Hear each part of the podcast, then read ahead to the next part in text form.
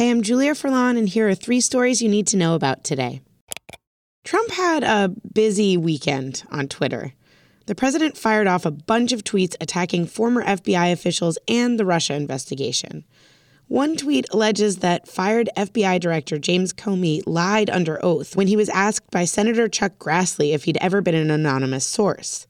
In other tweets, Trump said that former FBI Deputy Director Andrew McCabe kept, quote, fake memos about his interactions with the president. Trump said that they were made up to help McCabe's own agenda. The president also questioned the makeup of the special counsel's investigation headed by Robert Mueller. Just so you know, Mueller served as FBI director for 12 years and was appointed by George W. Bush. Republicans are not happy with the prospect of Trump taking action against the Mueller investigation, and they're speaking out about it. On Meet the Press this weekend, Senator Marco Rubio said that McCabe should have been allowed to retire instead of being fired 48 hours before his retirement date. And Senator Lindsey Graham told Jake Tapper that if Trump tried to fire Mueller, it would, quote, be the beginning of the end of his presidency because we are a rule of laws nation. According to British Foreign Secretary Boris Johnson on the BBC, Russia may have been creating and stockpiling a deadly nerve agent for the purpose of assassinations for the last decade. A chemical weapon known as Novichok, which is the name for a group of military grade nerve agents created by Russia, was reportedly used to poison a former Russian spy named Sergei Skripal and his daughter Yulia earlier this month. A statement from the British Foreign Office said that if Johnson is correct, Russia has violated the Chemical Weapons Convention. Johnson said that the UK gave Russia a chance to offer a different explanation for the Skripal's poisoning, but he said that Russia only responded with a quote, sort of mixture of smug sarcasm and denial, obfuscation, and delay. A British lab identified the substance that was used on the Skripals, but Vladimir Chizhov, Russia's ambassador to the EU, accused the British lab of creating the substance itself. A Foreign Office spokesperson responded to that accusation.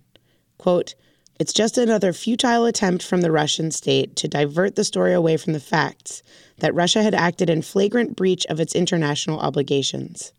The nerve agent used on the Skripals will be further tested by chemical weapons experts this week. You've been hearing about fake news on Facebook for a while now, but I think it's safe to say that we have reached a whole new level. A woman named Jillian Mai T. Epperly has been leading what can only be categorized as a poop cult on Facebook. Basically, she encourages people to drink a fermented juice made of salted cabbage that she calls Jilly juice.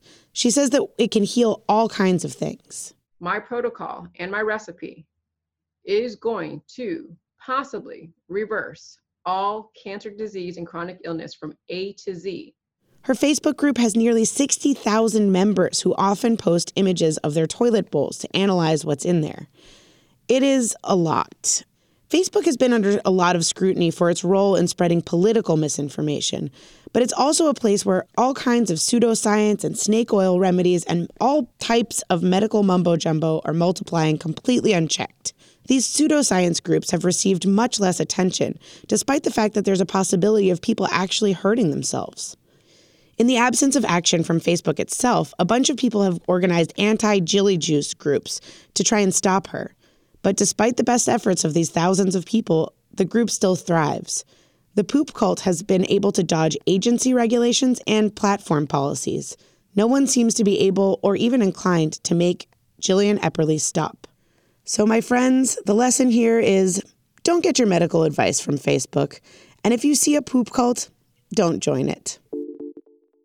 For more on the latest stories, download the BuzzFeed News app, and you can listen to this briefing reporting to you as a podcast or on your smart speakers.